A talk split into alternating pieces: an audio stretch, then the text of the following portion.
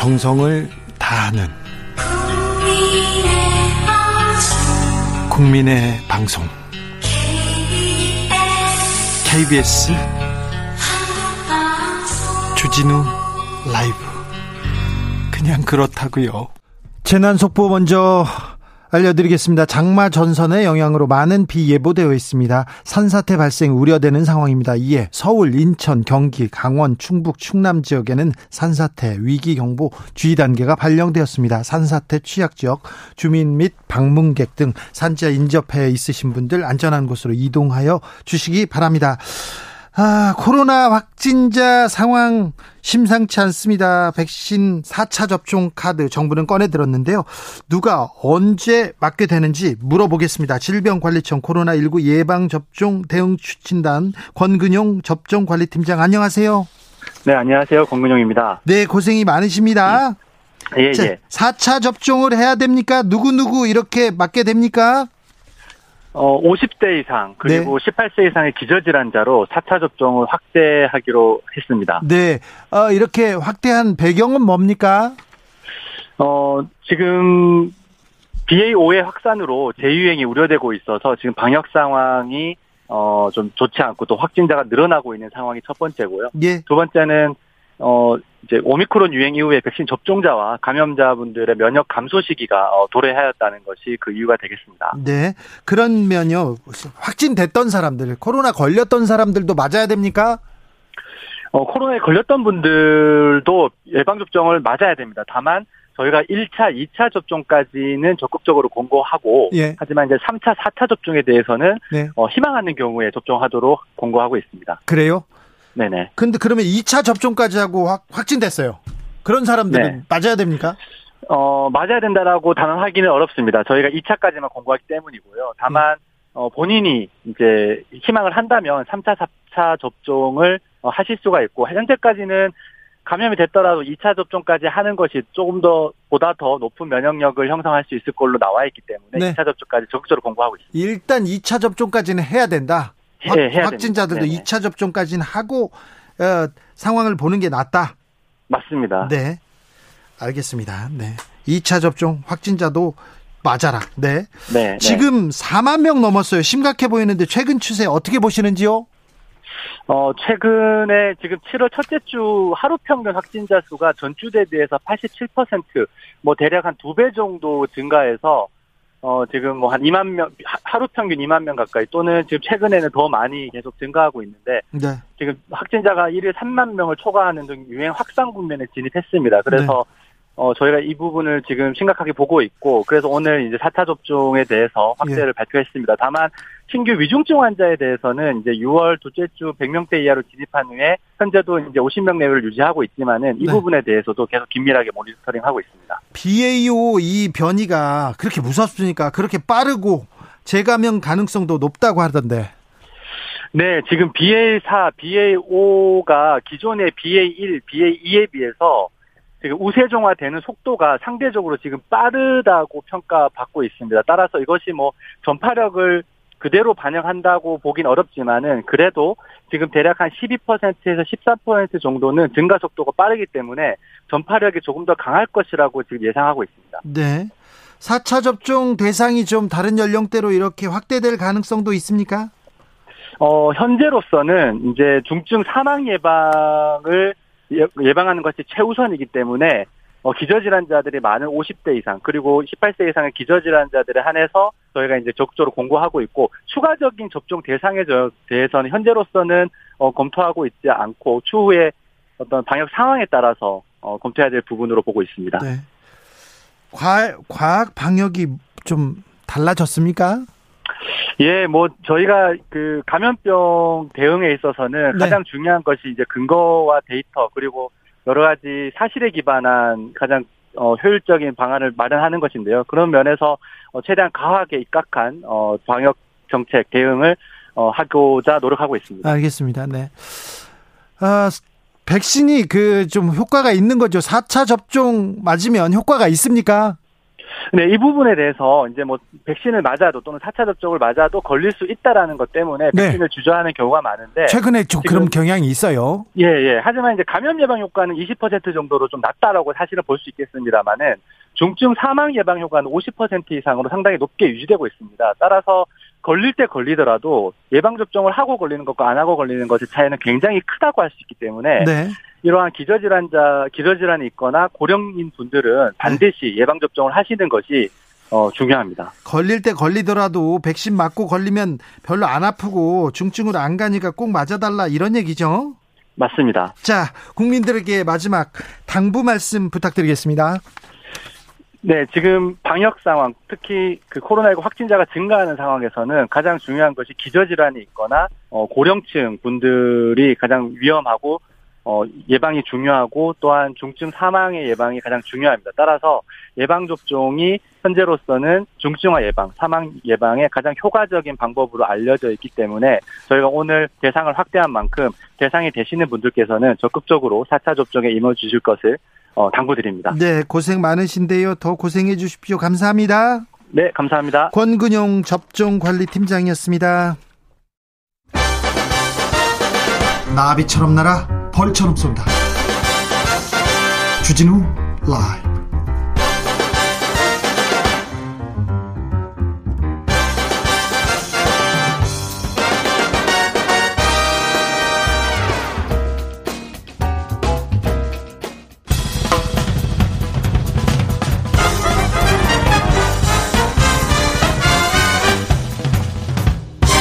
훅 인터뷰 모두를 위한 모두를 향한 모두의 궁금증 훅 인터뷰 윤석열 대통령 원전 최강국 건설 목표로 삼았습니다. 어제는 원전 생태계 조속히 복원하라 이런 지시도 내렸어요.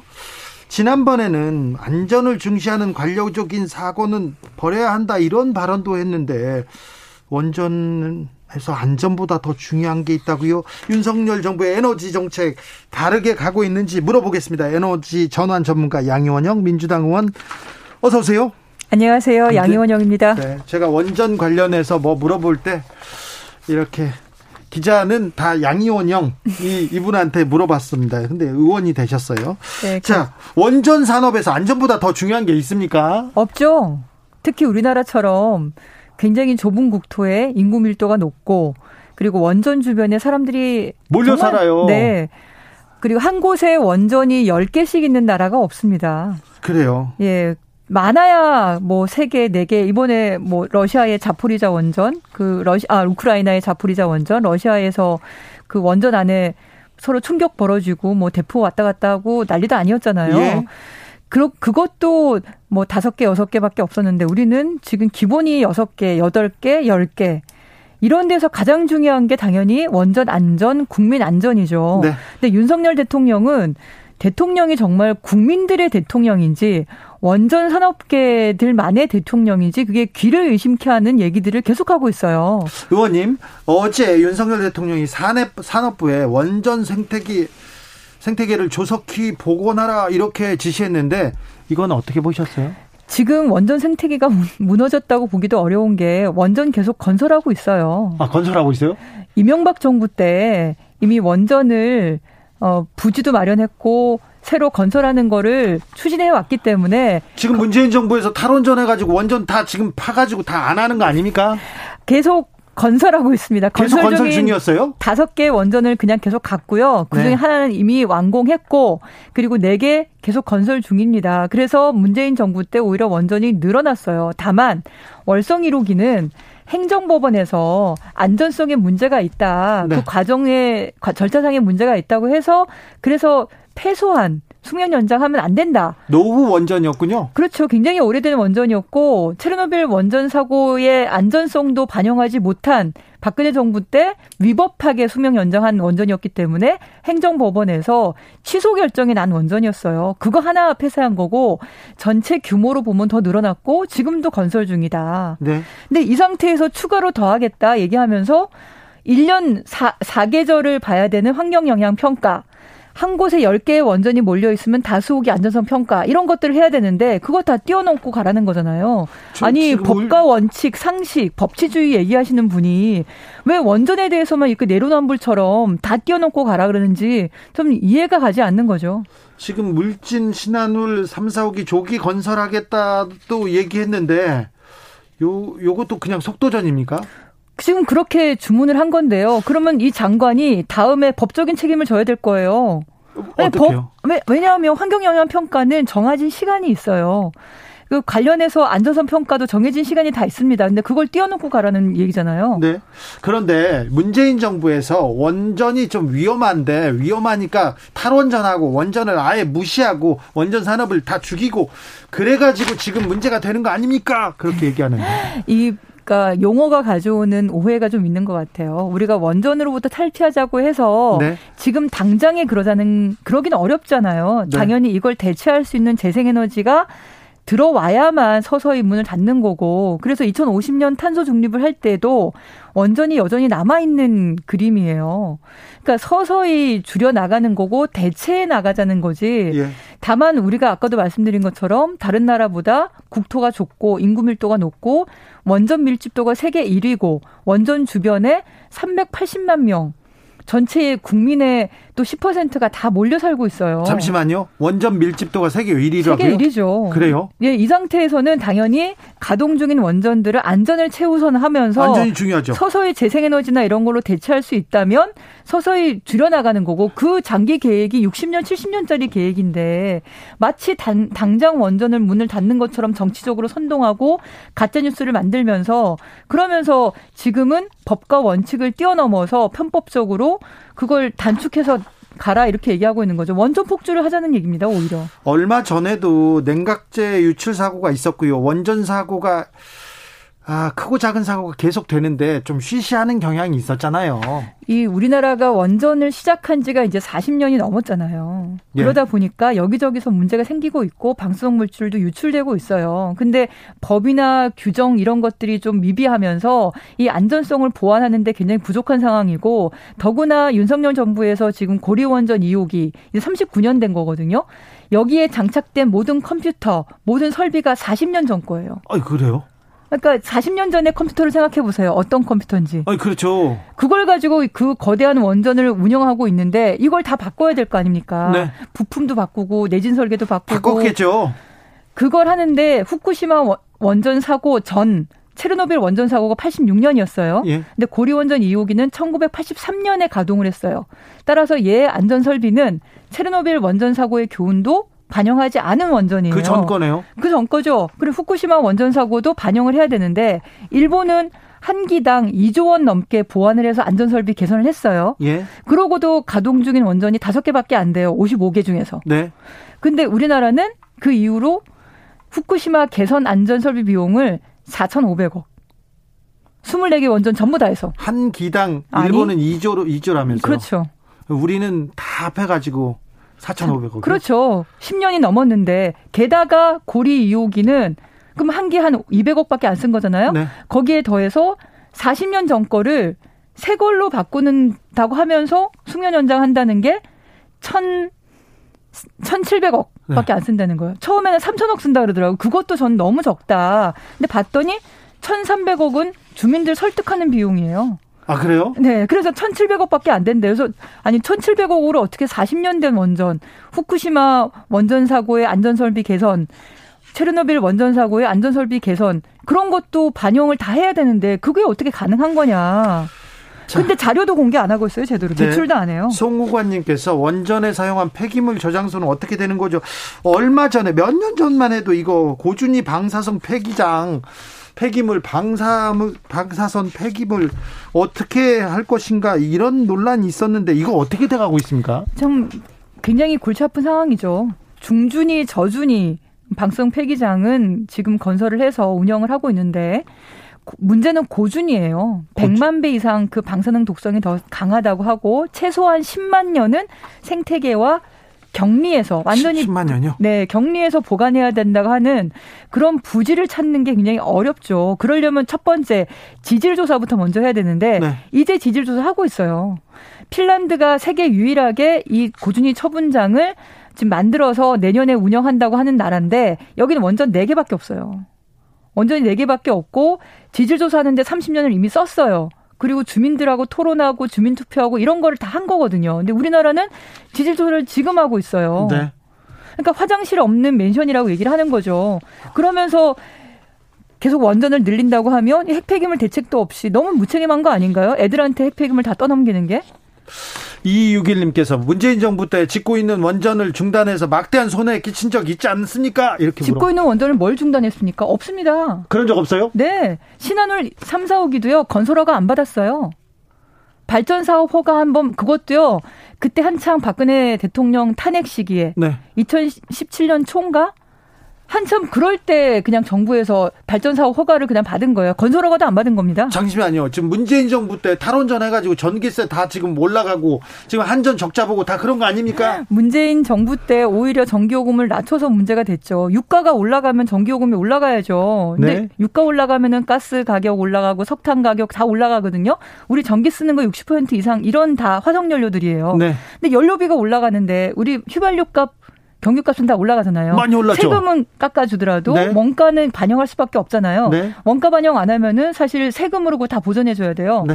근데 우리가 유가가 올라갔을 때 내려갔을 때가 있는데 유가 올라갔을 때도 전기요금을 안 올리고 그냥 뒀더니 그래서 적자가 생긴 거지. 원전하고 상관없어요? 원전은 노후한 원전 또 예전에 전두환 대통령 때인가 그때 부실 시공해가지고 네. 벽에 제 키보다 더 큰 구멍이 생겨났어요. 그럼 원전 어떻게 가동을 합니까? 그럼 안 되죠. 그러니까 그렇게 부실 시공으로 멈춘 원전 아니 구멍이 200개, 300개가 난 원전을 어떻게 가동을 합니까? 그러면 안 되죠. 그런 원전들 그리고 오래돼 가지고 방사성 물질 유출돼서 문제가 생긴 원전들 이런 원전들은 당연히 이용률이 떨어질 수밖에 없는 거죠. 근데 그걸 가지고 탈원전했다고 말을 덮어 씌우고 가짜 뉴스 만드는 보수 언론들에 의해서 사실 오해가 굉장히 많습니다. 탈원전이라고는 하지만 원전이 가동이 중단되거나 뭐 원전을 짓다 안 뭐 멈추거나 그런 적은 없네요. 그런 건 없죠. 우리는 방향을 제시를 한 거고요. 네. 대신에 재생에너지를 좀 빨리 하느라고 그 전에 만년 2%라는 비아냥이 있었어요. 네. OECD 국가 중에 우리나라가 재생, 재생 에너지 비중이 꼴찌예요. 네. OECD 국가 평균이 거의 30%가 넘었습니다. 네. 근데 우리가 그거를 문재인 정부 때 7%까지 올렸어요. 네.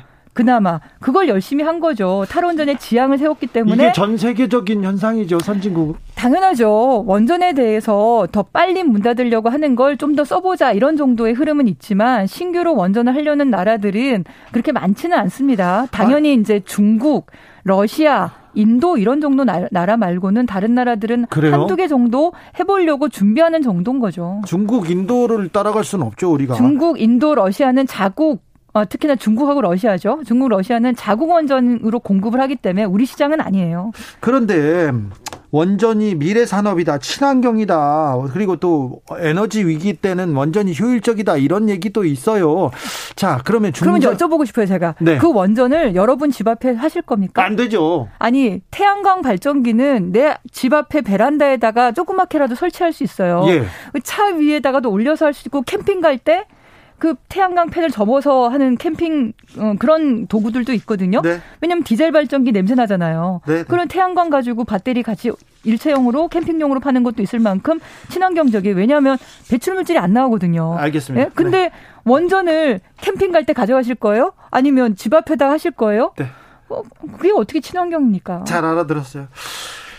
제가 기자 할 때 이게 원전 관련해서 궁금하면 이렇게 물어봤어요. 선생님 하면서 이렇게 물어보면 이렇게 대답했는데 어, 시민 운동 하시다가 정치권에 이렇게 몸담으셨어요. 뭐가 달라지셨습니까? 여당 국회의원일 때는 하고 싶은 얘기를 마음껏 못한 게 제일. 그래요? 시민사회단체 활동가일 때는 하고 싶은 얘기 마음껏 했죠. 네. 근데 정치인이라고 얘기를 하면 내 생각만 할 수는 없는 거니까 네. 당 생각도 하고 내가 저, 여당일 때는 정부 생각도 하고 우리 내부에서 토론을 먼저 해야 되는 거고 네. 그 방향을 맞춰가고 그리고 문제를 이슈를 파이팅을 하기보다는 문제를 해결하려고 더 노력을 해야 되고 네. 그러면 소가 가슴앓이 하는 게 훨씬 더 많았죠. 그게 좀 힘들었어요. 최고위원 출마하셨어요. 민주당에 더 크게 소리 쳐야 되는 거 아닙니까? 네, 제가 이제 우리 당 내에 어, 하고 싶었던 얘기들을 네. 바깥으로도 네. 얘기하면서 우리 당이 혁신하고 개혁하자. 네. 지금 국민과 기업을 위해서 민주당이 뭔가를 해야 되지 않겠냐. 이 대통령 놀이하고 정치 보복만 어 열심이고 네. 정말 무지하고 민생에는 태만한 이 윤석열 정부를 보고 눈둘 데도 없고 마음 둘 데도 없는 국민들에게 우리가 선택을 새로 받는 그런 민주당이 돼야 되지 않겠냐. 그렇죠. 그러려면 선명한 야당이 돼야 되고 유능한 민주당이 돼야 된다. 능력을 제, 보여줘야죠. 제가 지난 28년 동안 이 에너지 전환을 위해서 정말 열심히 치열하게 싸워왔고 이만큼 끌어왔습니다. 그 실력을 민주당에서 보여드리고 싶은 거죠. 네, 알겠습니다. 그런데요, 민주당은요, 친명이냐 아니냐 이것만 관심이 있는 것 같아요.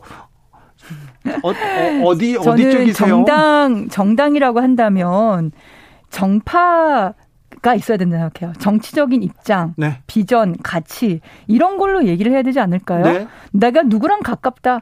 아니 우리 어 국회의원님들 중에서 이재명 캠프에서 그렇게 열심히 일했는데 이재명 후보하고 사진 한 번 더 같이 찍으려고 노력하고 안 가까운 사람 있습니까? 우리나라에서 우리 민주당에서 이렇게 일대일로 싸워가지고 이렇게 많은 득표를 한 사람이 있습니까? 우리 자산이에요. 우리 민, 김대중, 노무현, 그리고 문재인, 이렇게 이어져 왔던 그 민주주의의 역사, 정치 참여의 역사가 있지 않습니까? 그거를 계승을 해서 민주당이 한 단계 더 업그레이드 할 수 있도록 우리가 어떤 내용을 가지고 민주당을 개혁할 것인가, 어떻게 해서 우리가 좀 더 유능한 민주당이 될 것인가를 가지고 싸워야지 내가 누구랑 더 가깝니 개판이 이렇게 구분하는 것 자체가 저는 맞지 않다고 생각하고 저는 이재명 의원님도 얼른 나오셔가지고 이 경연의 장에서 자신의 비전을 적극적으로 보여주시는 게 맞다라고 생각합니다. 네, 곧 나오시겠죠. 나오셔야죠. 역할을 하셔야지. 근데 저는 이재명 의원님을 보면 뵈면 사실은 안 나오는 게 당신한테 더 좋아요. 왜냐면 이 리스크가 크거든요. 이 당을 개혁한다는 게 쉽지 않은 일이지 않습니까? 네. 그리고 지금 검찰이 국정원 터는 거 보세요. 오늘 네. 압수수색 들어갔더만요. 네. 그런 걸 보면 정말 서슬퍼른 칼들인데 그거에 맞서서 민주당을 새롭게 바꾸고 맞서 싸워야 되고 그냥 하이리스크한 일이거든요. 네. 그럼에도 불구하고 민주당을 살리겠다고 하고 그리고 민주당을 지지하는 그 많은 사람들의 기대에 부응하시려면 나와서 역할을 하셔야 된다를 생각합니다. 네. 이재명만 보여요. 그리고 양이원영보다 박지원만 보여요. 이런 얘기 하는데요. 제가 더 열심히 하겠습니다. 네. 저는 그래서 이런 제안을 좀 해보려고요. 지금 이번에 어, 예비 경선에 나오는 최고위원 후보자가 아마 15명까지 될 거라고 얘기를 하시더라고요. 네. 그럼 2대1의 경, 음, 경쟁이거든요. 네. 예전에는 누구는 나오고 그러면 누구는 다음에 하자 이렇게 약간 예. 나눠 먹기 식이었던 것 그렇죠. 같은데 지금은 누구나 다 나와서 이 민주주의의 대잔치를 만드는 경연회장이 되고 되어 가는 것 같아요. 네. 그래서 예비 경선 전에도 좀 활발하게 토론할 수 있는 장들이 좀 만들어졌으면 좋겠어요. 그렇죠. 뭐 비전 비전을 토론하는 그런 장이 돼야 되는데 축제가 돼야 되는데 국민들이 관심이 별로 없다는 거 민주당에 대해서도 싸늘하다는 거 좀 알아주십시오. 네, 죄송합니다. 네. 자, 지금 경제가 금리가 뭐 주가가 환율이 어 보면 뭐 엄청납니다. 그래서 사람들은 서민들은 어내 이자가 얼마 오른다는 거야. 다 거기에 관심이 가 있는데요. 탈북어민 북송 문제가 지금 대통령실과 어, 국민의힘에서 가장 큰 문제고 낱낱이 규명해야 된다 이렇게 얘기합니다. 어떻게 보십니까? 그러니까 제가 아까 말씀드렸던 윤석열 정부는 윤, 윤석열 대통령 부, 부부의 대통령 놀이와 정치보복 수사를 위한 거의 사냥 같은 털기 여기에만 관심 있으신 것 같아요. 민생에 너무 태만하십니다. 지금 당장 이자 내기 어려워서 집값도 지금 떨어지고 있는 그런 상황이잖아요. 이런 상황을 어떻게 극복을 하실 거예요? 아니 그 그, 그 당시에 16명을 살해한 엽기 행각을 벌이는 살인자잖아요. 그분이 기순을 할 의사를 밝히지 않았어요. 오히려 우리가 생포를 한 거거든요. 계속 그 위로 도망가려고 한 분, 한 사람이었는데 우리 군이 생포한 거기 때문에 범죄인을 인도한 겁니다. 그쪽에 어 북한 사람이었기 때문에 근데 이 건을 어떻게 밝혀 어그 정치 이슈 이슈화를 했냐면 그 국정원의 기획조정실장을 지금 검찰 측근 인사를 앉혔잖아요. 네. 그러고 나서 그 감 찰부장이 현재 있어요. 네. 내부를 감찰하는 네. 외부 변호사 출신의 네. 이 사람을 제끼고 감찰 심의관이라는 제도를 신설을 해가지고 최역 검사. 네 특수통 대구 서부 지청 지청 부부장 이 사람을 파견을 보내가지고 내부를 다 털었다는 거잖아요. 그리고 일급들 다 뭐 사표 받는 작업부터 시작해서 서훈 전 국정원장, 박지원 전 국정원장 비리를 털겠다. 도대체 이렇게 국제 정세가 어려운 가운데 미중 싸움, 그러면 신냉전 시대, 그리고 일본 아베 사망 사건 이런 것들 속에서 오늘은 어떤 얘기까지 나왔냐면 중국하고 대만이 싸우면 한국도 역할을 해야 된다. 이런 식의 얘기까지 나오는 상황에서 국정원의 역할이 얼마나 중요합니까? 네. 일을 해야 될 사람들을 자신의 정치 보복 수사에 총동원령을 내려가지고 네. 이렇게 하는 게 맞습니까? 알겠습니다. 여기까지 듣겠습니다. 양의원영 더불어민주당 의원이었습니다. 감사합니다. 감사합니다. 정치 피로, 사건 사고로 인한 피로, 고달픈 일상에서 오는 피로. 오늘 시사하셨습니까? 경험해 보세요. 들은 날과 안 들은 날의 차이. 여러분의 피로를 날려줄 저녁 한 끼 시사. 추진우 라이브.